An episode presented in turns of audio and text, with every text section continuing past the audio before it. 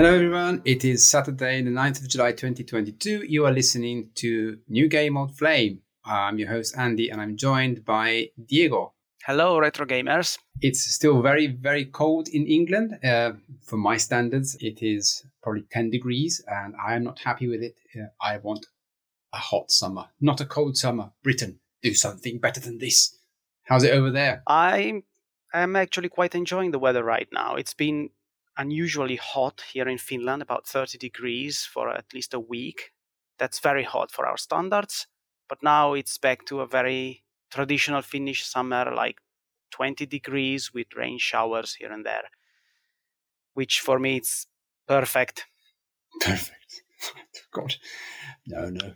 Well, you listeners don't know, but we have met up quite recently in Italy. It was um, quite a reunion after so many years that we didn't see each other. So that was pretty nice. But since then, what, what have you been up to, Diego? Well, not much really. I've just been back from holidays just a few days ago, so back to work. No, no real time to play, to be honest, during the the trip, of course.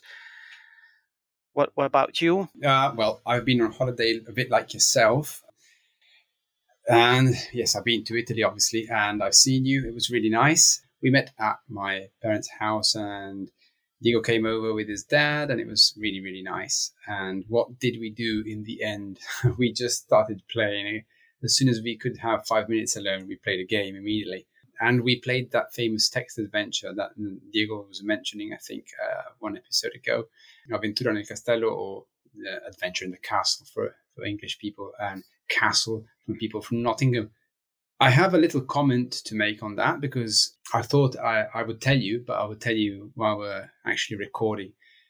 So we played this game. This game is a text adventure, and being a text adventure, you have to type things in and, and discover, go north, south, and it's a 3D one. So you basically go up and down, and then you've got the four cardinal points.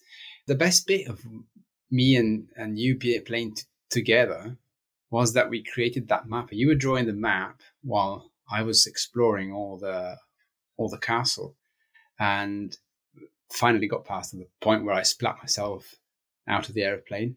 But um, once you're in the castle, I think it's really nice. Like it made me use my imagination, which is a thing that I haven't done in a long time. And while you were drawing the castle, some somewhat subconsciously, I was imagining the castle myself and how the the four towers looked like and and when they I think there was hyenas at the beginning or some the, the wolves the wolves that got in the castle that and it le- left me with a very warm and cozy feeling. I thought it was really good, to be honest, and I wasn't expecting myself to enjoy it as much as I did. I think you touched one of the possible selling points of these old text adventures the fact that since you're only given text in the screen, you have to imagine everything else. And this, well, it could be something that many modern gamers don't really appreciate, but it did work for you and it also worked for me. And this this particular game, I think it's one of the most um, um, puzzling or disorienting in a sense, not just because of those six directions, you can also go up and down, but uh, it never mentions the exits clearly. It, it never mm. tells you there's a door north or a path east, so you know how to get out of that location. You have to try. And it's kind of a double edged sword because sometimes it irritated me that I had to try six directions but some other times it really gave me one of those gotcha moment when I thought I had tried everything and instead I didn't. There was some hidden exit that I didn't notice first. And I had to go back and try to sweep all the possible walls and ceiling and floor for exits and found another one And then I thought, oh, I should have thought about that. And in addition to this, the map is not so regular, isn't it? You you did notice while I was trying to draw it down that the picture came out quite horrible because sometimes you think that if you go east, south, west, north, then you are back to the starting place. But maybe not, because not all the rooms are same size or shape. And there are these intricacies that made my, my drawing fail, but also give you a little bit more immersion. You just have to imagine, okay, I'm there, so what kind of route did I take to get here? Am I sure there isn't another room here between those that I visited? Like that it could be reached in some other way. It's kind of complicated and disorienting, but in a nice way. And I think that's a, a bit of an art to make a text adventure like that, to avoid the obvious and make it a little bit more challenging. I think it all made sense when you put it all together and you drew it. I think if you'd have drawn it slightly differently, it would have come together really nicely, that map. In fact, when we finished that, I was desperate to go and, and Google if someone's done renditions of those rooms and and actually of the castle's rooms, like a cut a cut through. I don't know how you say it when you when you cut something through and you can see all the rooms inside. I would have loved to see something like that done by an artist. Um, it just it just felt lovely in three dimensions. And I only played another text adventures with, with you, and that was as well the same thing. I think it, it did trigger my imagination to work much harder in, in some ways, and it gave me lots of personalized scenarios for myself that my brain would come up with. And yes, you're right. Some of the rooms were quite difficult to navigate. There was the one with the mirrors that I remember, and that one was very. It was a bit frustrating for me because you, yeah, it, it, took, it takes a, an IQ level that I do not have to to understand that.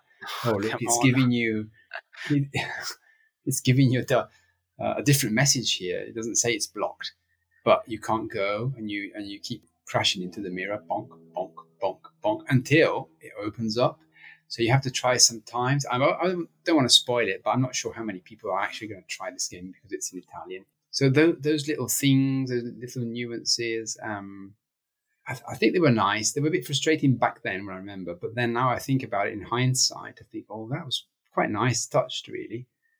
So I quite enjoyed it, and it was good that you had already played some of it.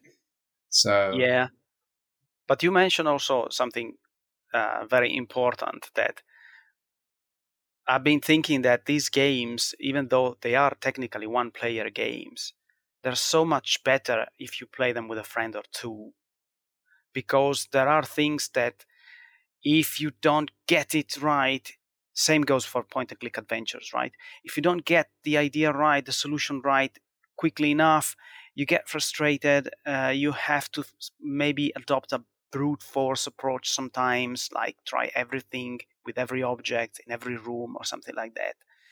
But when you are with a friend or two, well, of course, everyone's going to have its own uh, initiative and ideas. And I think that you immediately did something that I hadn't thought before in the same location, and it was the right thing to do.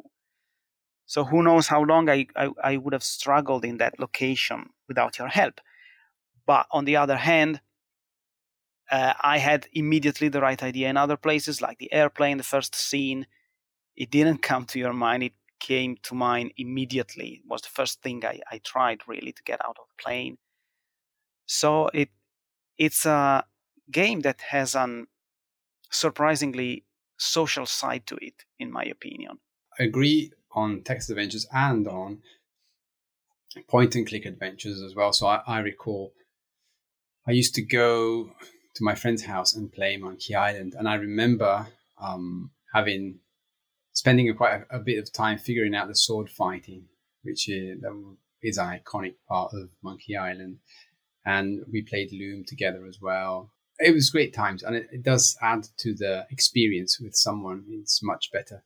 And sometimes, though, when you both get frustrated, I think the frustration fuels each other's frustration. So it, get, it can get really bad, it, you know, end up in a fight or something. But but it does um, it it does help to with the experience. Speaking of personal uh, sides, also, I don't know if you remember, but um, we used to have in uh, in our block in the city where I lived as a as a kid, uh, there was a a big building with a complex basement structure, lots of rooms and corridors, and we called it the labyrinth. Me and my friends called it like that, and uh, we were terrified by that. And we we still wanted to go every now and then and explore that area, which was nothing really but cellars of private apartments. But it was oh. complicated, and uh, sometimes we went there just to see how it looked like and what we could find there. And you could kind of wander around these corridors for a while before finding the right exit. Wow. It was pretty big, and I I was very scared by it when, I was a kid, and my friends forced me to get into it a few times. But I wonder if that has left something within me because I am so always interested in games that have an exploration side, particularly when you don't even know the size and shape of the location where you are. So uh, a maze or something like that. All those kind of games fascinate me for a reason, and I wonder if it was for this little child experience. sounds like a, a Goonies experience. Yeah, a little bit, not that epic. I don't think anyone would really want to make a movie out of it, but but it was some part of our childhood experience. I never experienced anything similar. I've never been on adventures where I have to discover stuff like with people like that. There, oh, there was some. Oh yeah, we did go out sometimes, but never, never to in places that were to explore. I don't have any such memories, but it does sound awesome to listen to you really? say that. Yeah, I, I, have I have others. Maybe I'll tell you some other time. But no, no. Well, I, I, would say that the most, the biggest one. I think I told you this before, but there used there used to be a skyscraper in um, nearby where I lived. There's an area with with skyscrapers. Don't think New York like skyscrapers or Dubai like skyscrapers. It's very small skyscrapers, but still, for my hometown, they were interesting. And there was one of these, I think the first one they built when it was still under construction. We went exploring it, which is something absolutely I would never suggest to anyone. That's very dangerous. And we were, of course, kids wanting to do dangerous things, but so it was also probably illegal to to get inside that under construction building. But I remember that others had been exploring it on a summer, and one day they took me to that skyscraper. So we went up until uh, the topmost floor, which is a helicopter landing place. And one of my friend, I remember these buildings. I, I have seen them from the motorway. I remember. Okay, yeah. Well, it's part of the skyline of my hometown nowadays. And there was this friend of mine, really mean, who had been there before already. he knew already what was on the top of this uh, building. There was this helicopter landing area, circular area, and just outside of it, there was a, it's maybe a little hard for me to explain in English, but let's say a walkway for technicians and construction workers. It was safe, but it was like one meter below the level of this uh, floor of the landing floor. It was safe, but you couldn't see that area from where you ended up in the middle of this landing pad. So this nice friend of ours started running and pretended he was jumping off the building. and of course, he landed just one meter below, totally safe. But man, I think my heart stopped for that half a second when I saw him jumping down. And I still remember vividly, and I still hate this friend for that kind of joke. We should have never, of course, climbed that building. Well, climbed from the stairs, obviously, but but uh, it was not safe. And but I think that these these small life experiences, childhood experiences, make always me so interested in every game that has an exploration side.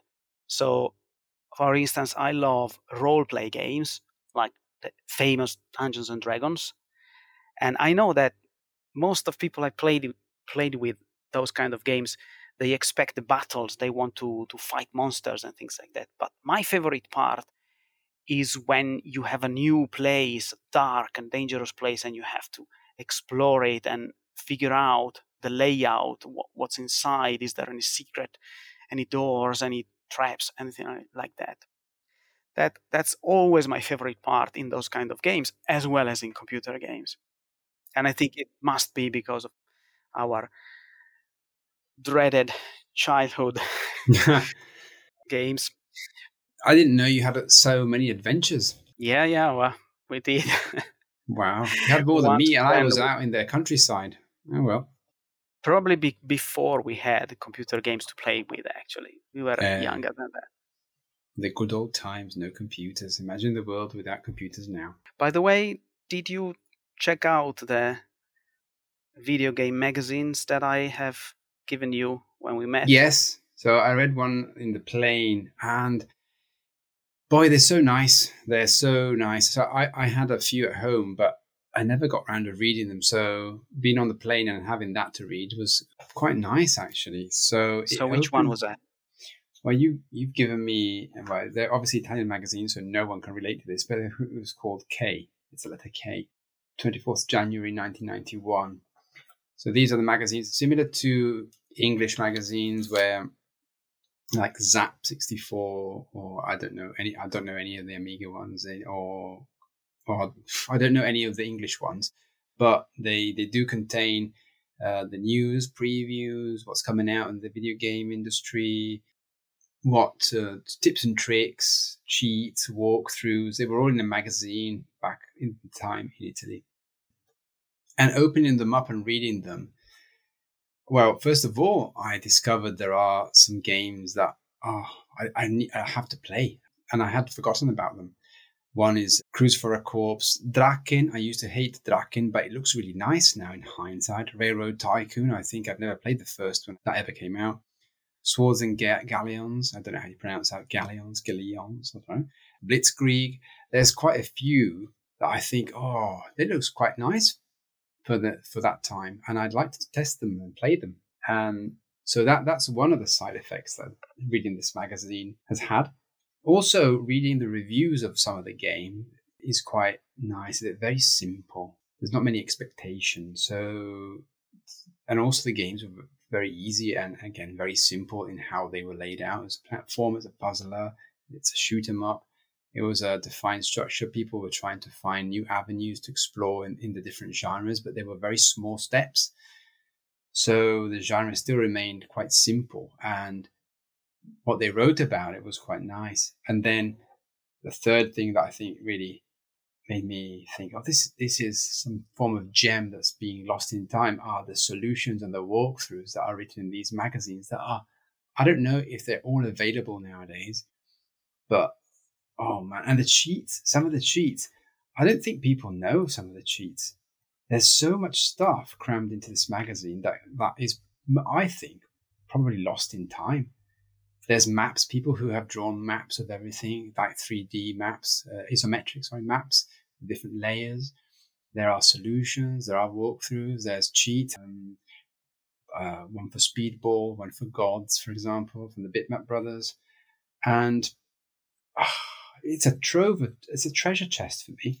And, and I've got loads at home I haven't seen them. But given the time, I would like to go back and look at them all and play those games. And the Cruise for a Corpse, I think I've played that once upon a time, but then never went back to it. So it was really nice. Uh, again, another warm and cozy feeling, which many probably identify with nostalgia, I guess. But oh man, do I want to try those games now? Yeah, I think those magazines are really like a trip to the past, even more than just the the games themselves, but the, the atmosphere around the scene I always wonder how did they manage to figure out the cheats? Did they have some inside information?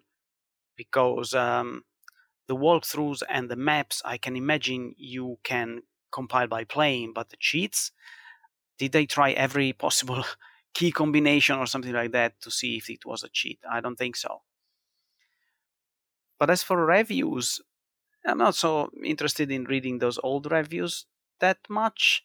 I think that they were a little bit too focused on the technical aspects like the graphics and the sounds because it was an era where the competition was in getting better graphics every time and nowadays um, it's not really that important for me i would rather read about the playability of games or the longevity of games or the replayability in some cases but uh, indeed, you can find some games that you have completely forgotten that they existed because, of course, we all remember the famous ones, the successful ones, but there were a lot more. And it's always nice if you can find a hidden gem or forgotten treasure in, in one of those magazines. Yeah. Before we move on, though, I wanted to spend a moment to say thank you for the snacks. So Diego's given me a lot of bag of snacks from Finland. Okay. I think I can say with quite a degree of certainty that Finland snacks are probably the best I've ever had. Oh, they're so good. They're, I don't know, uh, you have to test them. There's so, so many of them you've brought to me, and we've eaten them nearly all in the house here. They're really amazing. I mean, they're all vegan, uh, so they're all plant based stuff, but they're like the crackers. I've, I've kept some packets as well just for I want some more, please.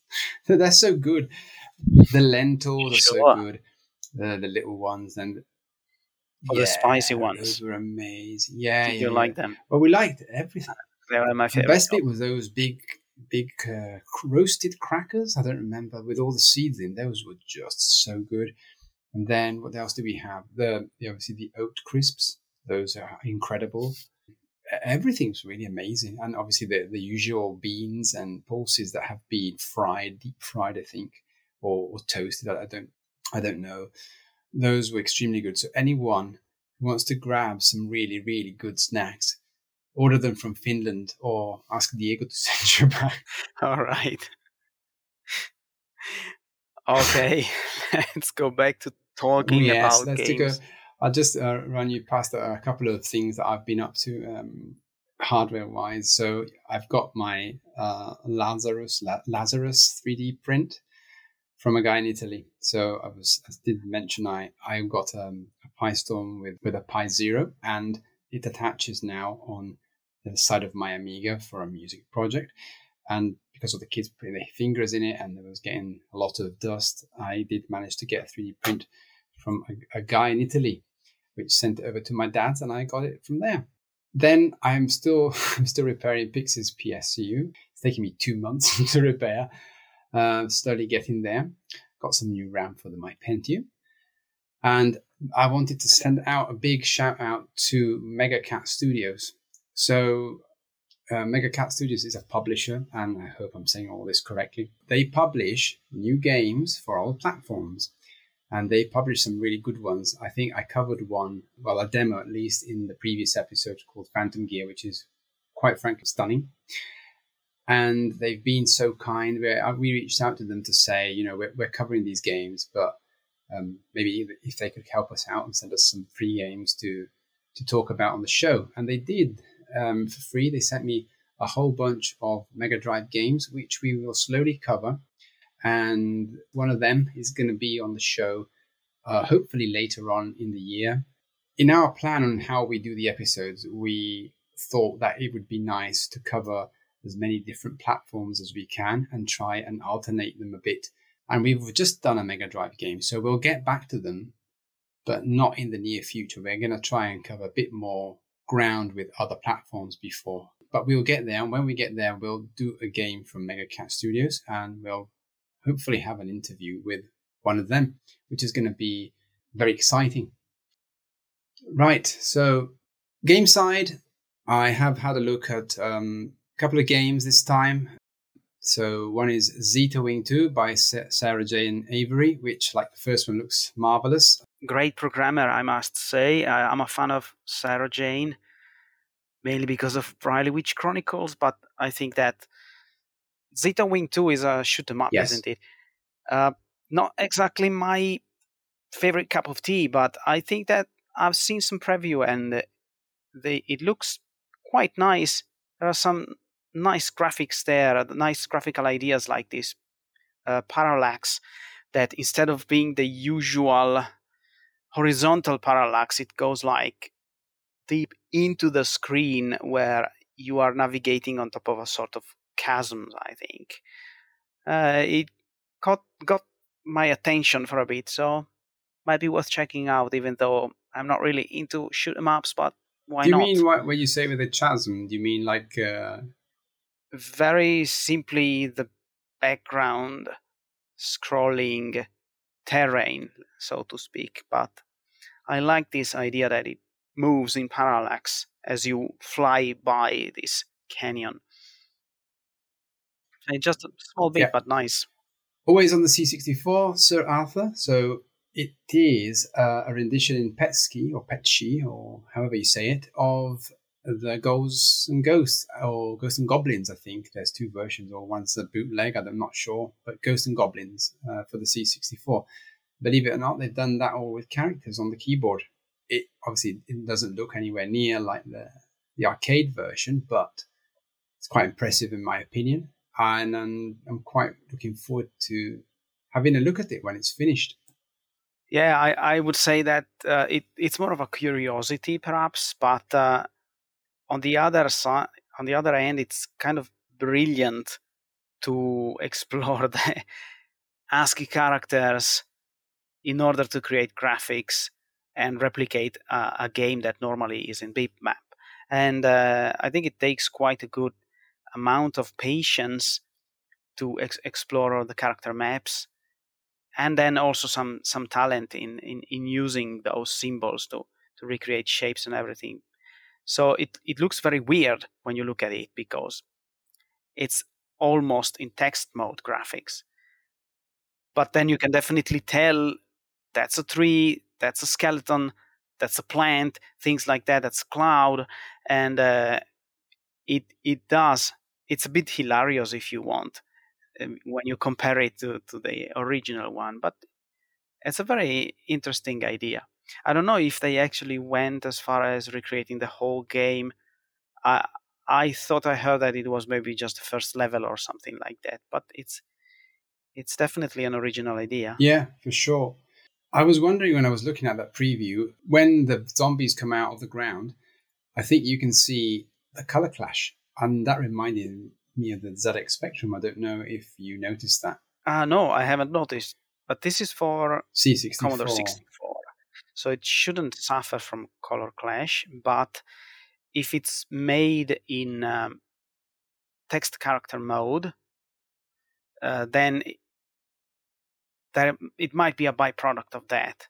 So not exactly a color clash as the the very known or infamous spectrum characteristics, but more just a, a, byproduct of the fact that the whole screen is divided in, in character areas.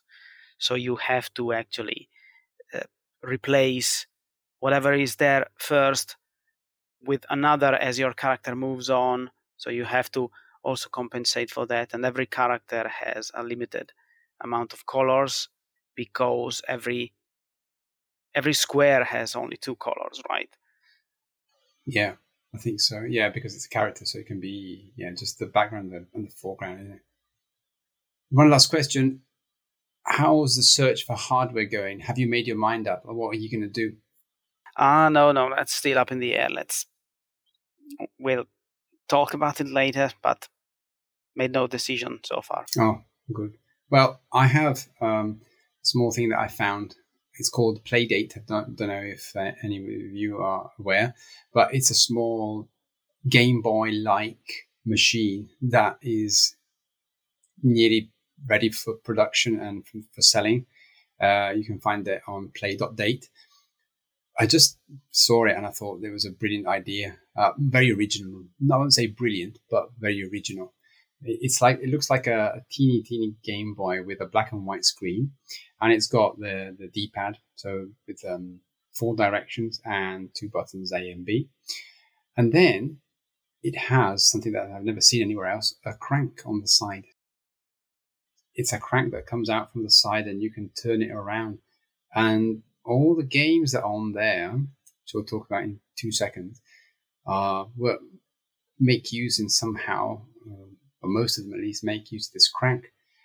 And the way you select a game apparently is with a crank. It's like a big wheel, and you turn the crank, and all the games go around, and then probably you press A or B. I don't know. So my idea is if it's affordable and if I can do it, I'll, I'll probably get um, one to review or ask them if they can possibly give us one to test and then send them back. But it looks very, very innovative at the very least. And I've seen some some games run on it, and they're they're fun. They're a bit play and forget kind of games. They're not really probably my cup of tea. Or as you said before, it's it's more they're more touch and go games, I think. But they they seem very innovative in the way they use this crank. So I'm quite intrigued about it. Yeah, I definitely think that the crank is the key originality point of this little new handheld. Although it may not be fundamentally that different from a classic paddle, but uh, at least uh, physically it, it gives you a different feel. And uh, now the question is how did they exploit this idea in the game? Because uh, you are supposed to use the crank together as with the with the joystick or keypad and the usual buttons. So altogether it's another level of control for the game. So let's hope that they have exploited this opportunity for something that plays pretty well. I think that uh, it looks great design wise uh, i can't speak for the games because there is very little on the website to judge them.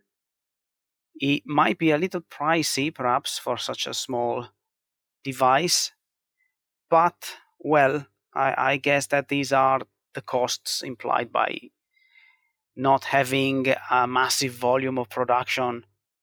So um, I think I'll definitely keep an eye on it and see how it works out. Yes, me too. And possibly if if, if we can get a, a unit to test, that would be really cool. Can we move on to what we're actually going to talk about today? Yes, that's a good idea. So, what is it? right. The game we are supposed to talk about today is Sam Mallard, The Case of Missing Swan, made by Ersh also known as Snorpung. And what is it? Well, first of all, this game actually exists in two versions for very different machines. An early version for the Sinclair ZX Spectrum, and a later version for the Game Boy. And it does play very differently on the two, even though the background story and characters are the same. So on the Spectrum machine, this is basically a simplified text adventure.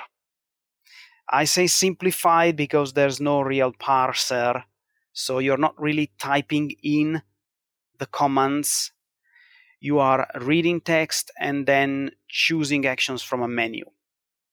This makes it very simple and comfortable, so hopefully, even people who don't like text adventures might still play these.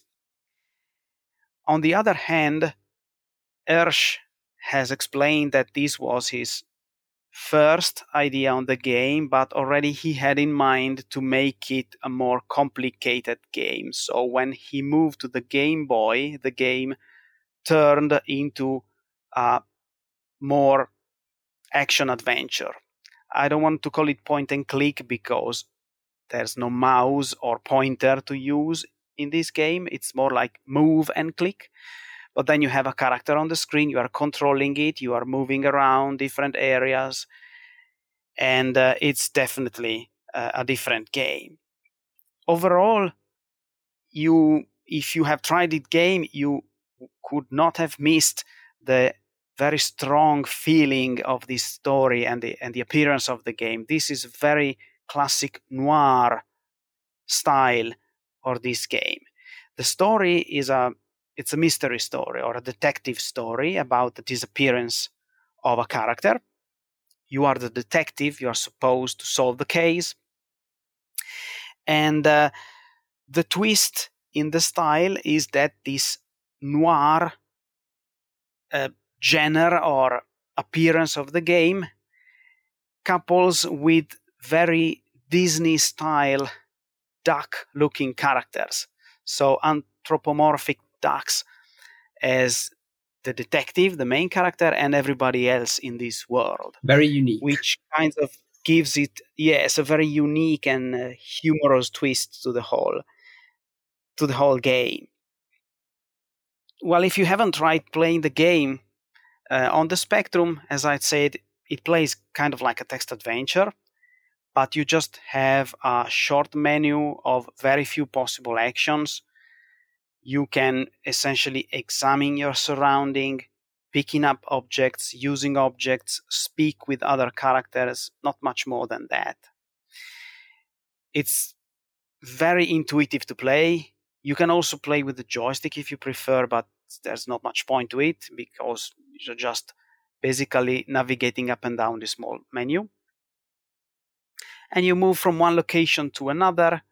You get a small graphical description, small picture, all in black and white to build up the noir feeling. And you directly move to other locations by selecting where you want to go. So there is no classical northeast, southwest commands, but you just tell your character that it has to move to another location. And you have a list of locations that you have figured out so far, when you find new locations, they appear in the list and so on. The character is just set to travel by foot or by car sometimes to the other locations. So then in the game, you get all the typical challenges of an adventure game. So there's objects that you have to find, figure out how they can be useful for you to solve some puzzles game is pretty short, so I think that there were maybe four major puzzles in the Spectrum version. And uh, the story kind of solves its, him, itself. You're not really supposed to figure it out, it's the character who figures out the story for you. But um, mm, anyway, I think it makes for, for a nice nice little game that you can probably solve in like half an hour or even less if you're good at these puzzles. But then, uh, well, it turns into something bigger in the, the Game Boy version. But uh, what what did you feel about the Spectrum version first of all? Well, mostly I think description wise, yes, I think I, I agree with you. There's some some a couple of details I'd like to add for people who haven't seen it or just listening to the podcast. So the screen on spectrum is split in three areas. So imagine there's two rows, one the bottom, one at the top. The bottom row is where you read the text. And then the top row is split in two columns. So you've got one where there's always a picture. And then there's one where you have all your actions that you can scroll through. And because it's not a point and click adventure, what happens is that when when you want to do something, you you you won't have to go somewhere to do something. You'll have to click the, the verb. So, for example, look, speak, examine, take, use, whatever it is. and it will give you a list of, of elements of items that you can interact with with that specific action. So in that way, it works slightly differently from a point and click. For me, this is a bit of a hybrid uh, between a point and click somehow and a text adventure. As you said, it doesn't have a parser, but it lists the actions and you can choose them. So it does feel like a hybrid for me. Well, now that you mention, I I thought so too, but for a different reason, perhaps. That, uh, in my opinion, I I think that uh, what I would call a text adventure is a game where you just interact with the text. I don't really mind if you type or if you select the text, that's the same for me. But it's all about reading and then, of course, mm, entering your commands. But a point and click or a graphical adventure, so to speak, is something where the graphics also matter in a, in a text adventure, you can have graphics. You do have pictures of the locations here. But in a text adventure, those are just for illustrative purpose. It's because they look nice, but it doesn't matter. They don't really matter for the game. In a point and click adventure, they do matter usually because you you are not told what is the list of objects you can interact with. You have to point and uh, usually when you hover with with pointer you can see if there's an object there like if you remember all those lucasfilm classic adventures mm. like indiana jones and that's a way to figure out what are the objects in a certain area just move the cursor all around the picture until something shows up yeah with and exception usually with a small hit points like I remember, for yeah. example, the gum on Day of the Tentacles are very small. There's small hit spots like Future Wars as well. Yes, yes. So interacting with the picture is an essential part for me to call something a graphical adventure. It doesn't matter if the game has graphics, but you're not interacting with it. It's just a text adventure. But there's at least one place in this game where this is kind of broken or meaning that you really have at least to look at the picture. I don't know if you noticed it while you were playing it. I'm not going to say how to solve the puzzle, but I can anticipate there's a room with a safe. You probably want to see if you can open the safe. And the puzzle to get to that point requires you to very much look at the picture. So you're not clicking it, but if there wasn't a picture, then the puzzle would not be solvable, or it would have had to be a completely different puzzle. I just noticed that this is perhaps the one place in the whole game where you you have to stop calling it a text adventure. It kind of breaks that assumption that the graphics are not important at all. Hmm. I didn't do this in depth analysis of it, but it's a very good point, in fact. I'll add another couple of little bits, and then I think I don't um, have any more to say. Like, so I played on an, an, emulator because again, my ZX Spectrum is waiting on the list to be fixed. And on the emulator, I played with the Q and A arrows to navigate up and down, and the space would actually submit the action that you want to do on that specific item. Graphics are, I think, it's quite in some ways, it's quite genius because I think um, wanted to have the like an atmosphere, noir adventure, as you said before, Uh, with an RPG game and, and give it an atmosphere. So using black and white graphics is very, very good choice, I think. And also, it, it takes away the risk being on a ZX Spectrum to have any color clash to ruin it. So I thought that was quite a nice touch, to be honest. On the ZX Spectrum, there is no sound in particular. There is just a tap sound when you press an action with space, and that's also not really much to comment on the sound other than there is no sound. Now, on the Game Boy version, on the other hand, first of all, it is a completely different experience. Starting from an intro screen, which is really gorgeous. So it's a it's a duck sitting on a chair and he's smoking a cigar. generally speaking, on the Game Boy, the experience, in, in my personal opinion, is is incredibly elevated compared to the ZX Spectrum because there are probably the, the processor has got more power, you've got more RAM, and you can do lots more stuff. So it looks much much better than the ZX Spectrum. So already the intro screen gives you a good flavor what it's going to be. Now the commands on the Game Boy are a bit different. So you don't rely on a list. It looks more like a point and click. Again, it is not a point and click per se, because we'll see in a moment how you navigate around. But the buttons on the Game Boy are allocated to perform certain actions. So A looks, B uses, uh, select opens the inventory, and, and start saves the game.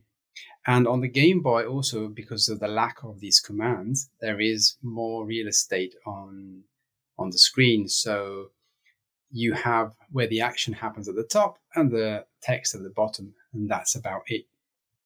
Then uh, we come to the movement and uh, let's say the first, the, how the levels are designed on the Game Boy. On the Game Boy, you actually move Sam Mallard around the screen. And it is very well done. Um, you can see it on YouTube if you've never played it, if you want to have a look. It's just gorgeous. The, the graphics are really glamorous and uh, very, very well done. Um, you can tell a lot of time has been poured into the design and the graphical aspect. For each character, they're all well defined characters. You can the, the faces are somewhat different. Um, you'll find later on. It's very difficult not to spoil, but but you can see some characters. Let's say their faces and how they're drawn. They're really beautiful, beautifully drawn, beautifully drawn. Even if it's a monochrome palette, it's, it's really great. And it has a lot of little nice touches in as well that we'll talk about very shortly. So, how does it work? And why do I say it's not a point and click adventure? So, to move Sam Mallard, you use the arrows so you move him around like a mouse pointer somewhat to the place you want to go. And then you either trigger the use or the look and or you can trigger the inventory. So it works slightly different from from the ZX Spectrum in that respect. And you'll get used to this. Another thing that uh, is to note is that on the Game Boy version, there are a few more puzzles compared to the ZX Spectrum. And the navigation system where you actually go somewhere then again is very different from the ZX Spectrum. On the Spectrum, as you said, you have a list of places you want to go. And here you've got a map. And all of a sudden, you've got a pointer of a mouse that you navigate, that you control with, um, with the D-pad, and you move on the point you want to navigate to, and then press B. And if you're meant to go there, it will go there. So it takes some of the complexity of the navigation on the ZX Spectrum out and makes it better. And it looks and it looks better with a map as well. Yeah, I definitely think that uh, in the Game Boy version, the there is more humor in the in the appearance of the character. When I first tried the Spectrum version, and uh, I I had only seen the the presentation graphics of this game, which is actually top notch on itch.io.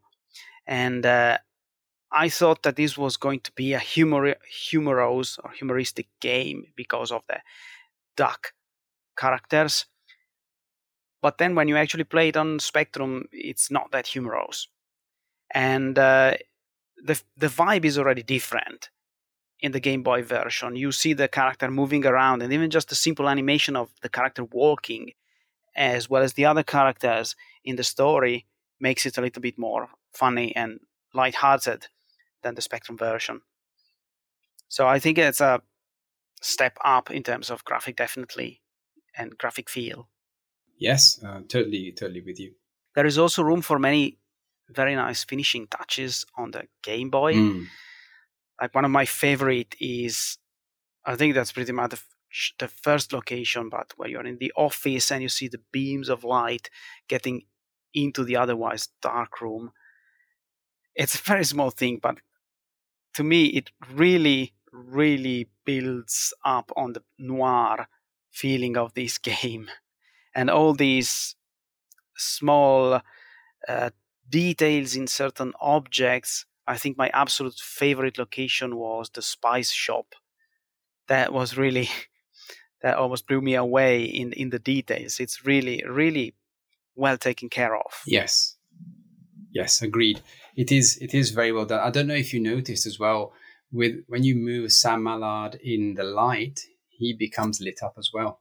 Did you notice that? So, for example, if you yes. yeah, that, that's all that kind of stuff, and also there's someone behind the bar. I will say that, and you can see the little uh, white reflections in her eyes as well. It's so much detail. Very it's gorgeous. Okay, so before we delve too deep into what we think of Sam Mallard, let's hear from one of our listeners. Can you guess who it is? Yeah, it's good old Mads. Hi, this is Mads from the Retro Asylum podcast. So, where do I start? First off, I guess thank you for starting this podcast. This has quickly become one of my favorite podcasts to listen to, one that I really look forward to. And uh, it's so nice to be part of a gaming club that I'm not actually hosting myself. So I'm really looking forward to participating for a long time to come. And I, I love that you're shining a light of those titles, modern titles made for the retro systems, because that's definitely a niche that uh, not covered enough in the podcasting scene, I think. So onto the game. Sam Mallard. I played the uh, the Game Boy version, and what a wonderful little experience. Um, my only critique really is that the graphics, which look really really nice, are very dark because it's a noir detective story, and that's quite hard to actually see on the original Game Boy Color screen that I was playing on. But I find myself a, a nice spot on the couch, just uh, leaning towards the window, lying down at the right angle, and everything was uh, perfect anyway. It's a really, really nice little uh, point and click adventure experience. It's not too taxing. All of the puzzles are actually really nice, apart from, from one puzzle. There's one puzzle that has you looking at the same object three times, and it, it needs to be three times in the same visit to that area. And if you don't do that, well, you won't find a very important well inventory item that you need to uh, to get further in the game. But apart from that one annoying puzzle, I really enjoyed the game. It was um, wasn't too taxing. It was a nice little experience. The story was nice. The setting was nice, and and most of all, the graphics were exquisite. I mean, it was so beautiful on that little Game Boy screen once I, I got the right angle there. So, uh, thanks for shining a light on this title. It was something that was uh, completely under the radar for me, so I'm glad that I picked it up and played it, and I'm looking forward to hearing your thoughts on it. Bye. Well, thank you, Mads, for this clip. Glad you enjoyed it. It certainly is a beautiful game. Now, Diego, what, did you think about it? Well, um, I think it's very nice production, so to speak. Everything about the game, even the the packaging. If you buy the the tape version for uh, the Spectrum, everything is really professional. Looks very professional. As for the gameplay, well, it's a very short game on both versions, and particularly on the Spectrum version. But uh, I think that it was very playable. The puzzles were not too difficult, not too simple, so it gave me some nice time to play it out. Perhaps it would have been even better if I didn't play the Spectrum version first because uh, the Game Boy version has the same story, same characters, same puzzle plus a couple more, same location plus also a few more. So it's a little extended compared to the Spectrum. But of course, I already knew almost everything, so I also went quite quickly through the Game Boy version. Maybe if I had just played that straight away, uh, it would have lasted a bit longer because I would have had to figure out everything again. But uh, it's it makes for a very nice game, certainly, and uh, it it leave, leaves you with the feeling that this should be the first of a series because you are you are introduced the main detective character and uh, the even the title of the game sounds like an episode in the life of this detective. So I, re- I really wish that there were more episodes. Yeah, same here. But that, of course, depends on Hersh if he's interested in building up more on the story of Sam Mallard or just doing some other developments. I think that uh, in terms of playabilities, it was probably a good idea to to have a menu-based user interface rather than the parser. I think, given the, the very short list of actions that the game supports, a parser would there be would ha- would have been an overkill really here. There's no need to develop a whole parser for just these few possible actions. And it would have probably alienated many, many gamers there. So it also avoids a lot of possible pitfalls with the parser. There are some some things that could be seen as pitfalls here, but that depends how you watch them. For instance, some things in the game might be a bit of a red herring that they don't really have a purpose, but they can lead you off track, trying to do things that don't really advance the story. That's either a bonus or a liability in these kind of games because on one hand it makes things not that obvious. It's not so obvious that there isn't something to do in every location or something to do with every single object you find. But on the other hand if the player has that expectation then it can get angry by needlessly trying to do lots of actions with one object and then it turns out that it's a red herring it's useless. So I would leave that uh, on each player's opinion to to judge whether it's it's a good or a bad thing. It didn't bother me, but that's something maybe to keep an eye for. I don't know how did you find uh, the puzzles. I found them quite easy overall, not too easy, but mostly easy. But that's perhaps because I have played many of these games. But what do you think of them?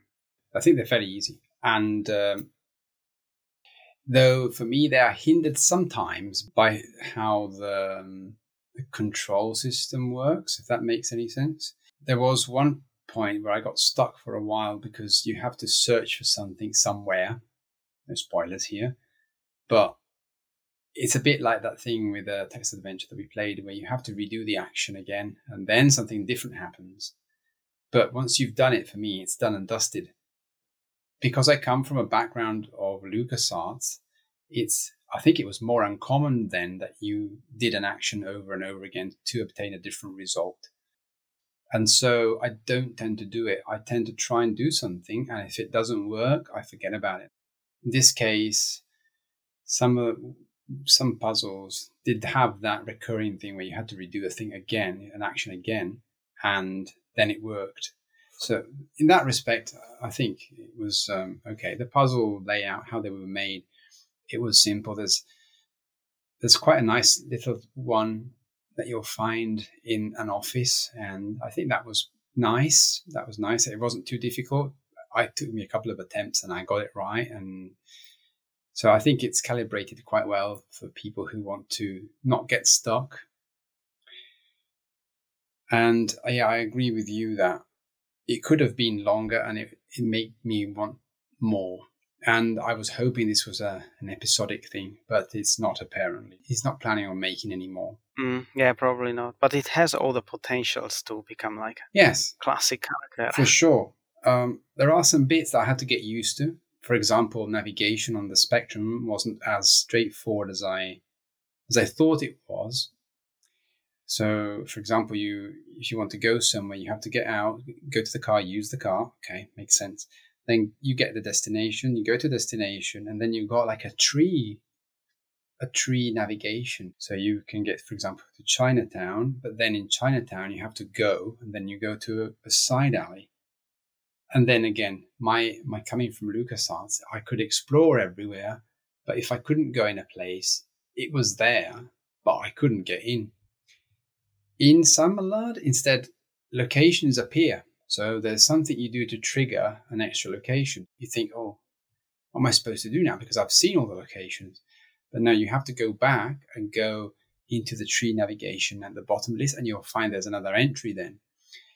And yes, this did confuse me a little bit. It wasn't a, major detractor from anything, but it was a bit like, oh, hang on a minute, maybe I would have done this better. And then at least I don't know if it was on my emulator. I had a bit of an issue with uh, with the keys. I need to try on on the original hardware. So the Q and A would auto repeat themselves very quickly. So I found myself holding the Q and A to get to the option and pressing the space, and it would choose the wrong option, the wrong action, or the wrong item that I was going to do. That, and that was a bit annoying, but again, not a, a game changer. An example of this was the phone number. There is a moment where you have to input a phone number. I always wondered why he didn't allow for inputting with a keyboard, like just the numbers. That would have been so much easier, but instead you have to use the Q&A to go to the numbers and then move to the next one with space until you get to the end and then it will dial the number. And I found that so tricky at times with the keyboard that wouldn't work. So I had to really wait, focus on the keyboard and press Q slowly to, to test out and maybe it didn't work. so yes, that that mm-hmm. I think was my major gripe, I think. Yeah, I forgot about that one. Yes, it could have been better. But but it was also a nice touch, I think, that phone dialing thing. Yeah. Um I had that in mind in a game that now escapes me, but I think I've seen it before a long time ago. Um, probably it was also um, an adventure game, but now I can't remember what was that. But it's nice because if you have a phone in a game and you know you can dial numbers, I think you probably want to try something at least and see what happens. Yeah. Uh, of course, there is one number you have to figure out that will really serve your purpose for for the story. But also, why not trying others? And uh, well, I, I didn't manage to get any any how do you say Easter egg or something like that out of that phone, mm-hmm. but maybe there is, and I just didn't find it. But it always left, left me wondering. Mm. Uh, by the way, did you actually finish the game? Yes. In both versions? I didn't. Both of them? Okay. No, no. Well, I'd say I didn't finish the Game Boy version, but okay. We, I did look at it on. I, I, did quite a bit on it. Did you go as far as noticing the additional puzzles at least? Yes. So I saw okay. the, the, puzzle of the peppers, for example. All right. So that's a very logical puzzle. Yeah. Unlike the others. And uh, did you manage to get past the guard? Uh, I think I I stopped there and I thought, oh, all right. And then be, because right, of time constraints, to... mainly. Okay, okay, okay. Not going to give you any spoilers, right? But that's an additional puzzle that isn't in in the Spectrum version, and it's possibly more spread around than the other puzzles. Not something that you can start and finish in that location, so to speak. And that was a little bit uh, surprising to me compared to the level of the other puzzles. And also it fooled me big time because of the fact that i had played the spectrum version and maybe that is the only reason why after all it wasn't that bad to play the spectrum version because it did fool me that i thought i knew what to do in a place for the spectrum version and that's exactly what I did also when I played the Game Boy. But in the Game Boy version, there was something else in the same place. Right. And that had to do also with this additional puzzle. But I thought that I knew what to do in that location because I had already play played that scene in the other version and thought it was over. Instead, it wasn't over. So maybe that's why I don't thoroughly regret playing Spectrum version first and Game Boy later on because it, it did give me this additional satisfaction when I figured out later. You know what tripped me up a couple of times as well? You can't use everything from the location it's in. So you remember how we said on the spectrum you you press the action, you say use or take or examine, and then you get a list of items. So sometimes there was something on the table and you say use, and it would say, no, I can't use it. You have to then take it, open the inventory, and then use it, and then it would actually trigger mm, a mm. consequence. Mm. That that didn't I didn't yeah. trigger on that. Some items work that way, some of them don't, which was a, um, a part that confused me for a little bit. Uh, I think that works better on the Game Boy. Yeah, definitely. And I, I've been wondering if Ersh had already been thinking forward and then kind of had to take a step back on the Spectrum version because on the Spectrum version, yes, it makes you ask why why can't I just use this? Why do I have to pick it up and then use it? It feels more natural on the Game Boy, but there's no need for these two steps on the Spectrum. It could have been just immediate. If the object at least has to be used or is supposed to be used in that place. But if you are supposed to take it with you to another place, then everything changes. How was the mystery? Like for me, it wasn't too unexpected, but also wasn't very surprising at the end. Well, I thought it was kind of simple to be honest, but nothing, nothing major. Nice plot twist, but for me, it was a bit telegraphed to be honest. but it's not the main it's not a serious gripe from me. I i enjoyed the game nevertheless. The story itself wasn't my primary reason to to play the game. It was like or the nice background to it. Makes you wonder why they don't make another one. Ersh doesn't make another one. I think if he'd make a series it would probably also gain more traction and have more success i think yeah i definitely agree uh, i uh, still about still about the story. I the only thing I noticed I didn't really like is that it kind of ended a bit too quickly.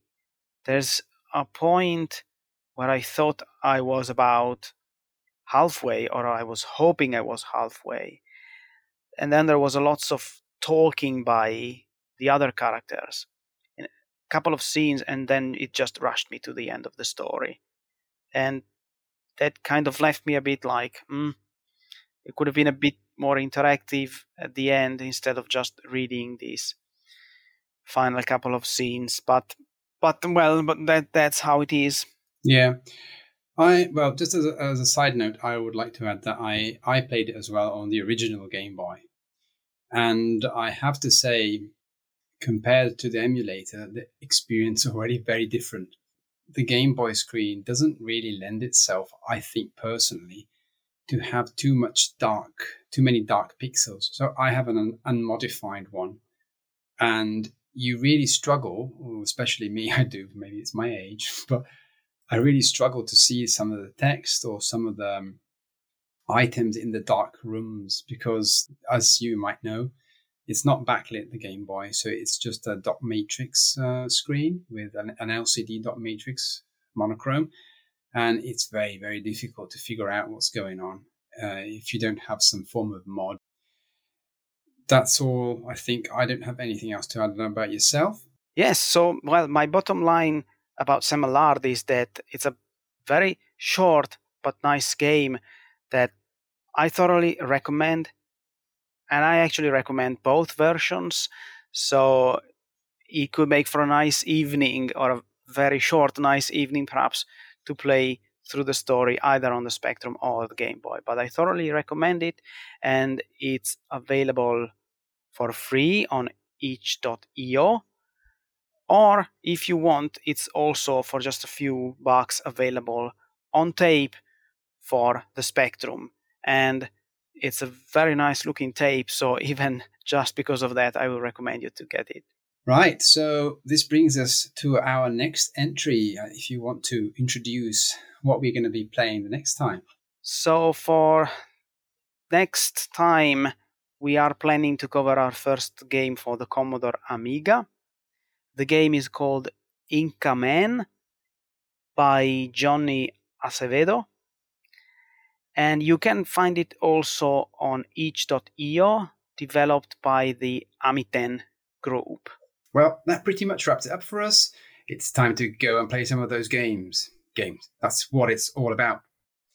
Before we say goodbye, a shout out to the guys at Retro Asylum. Everyone there is incredibly supportive and kind, but we want to thank Mads especially for being so involved. And really, we don't understand how you find time for everything. We really don't.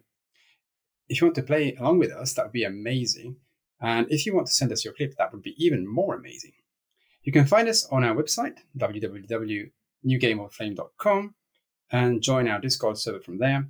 Or if you are a Retro Asylumers listener, as you should be, you can find our channel on their server as well. If you're posting clips, you can do so on Discord, but you can also post them or write them to us at game at newgameoflame.com. Feel free to write to us if you, if you have any other questions you'd like to ask. We'll read your emails on the show. If you can do so, please send us your contributions at least four days before the show airs.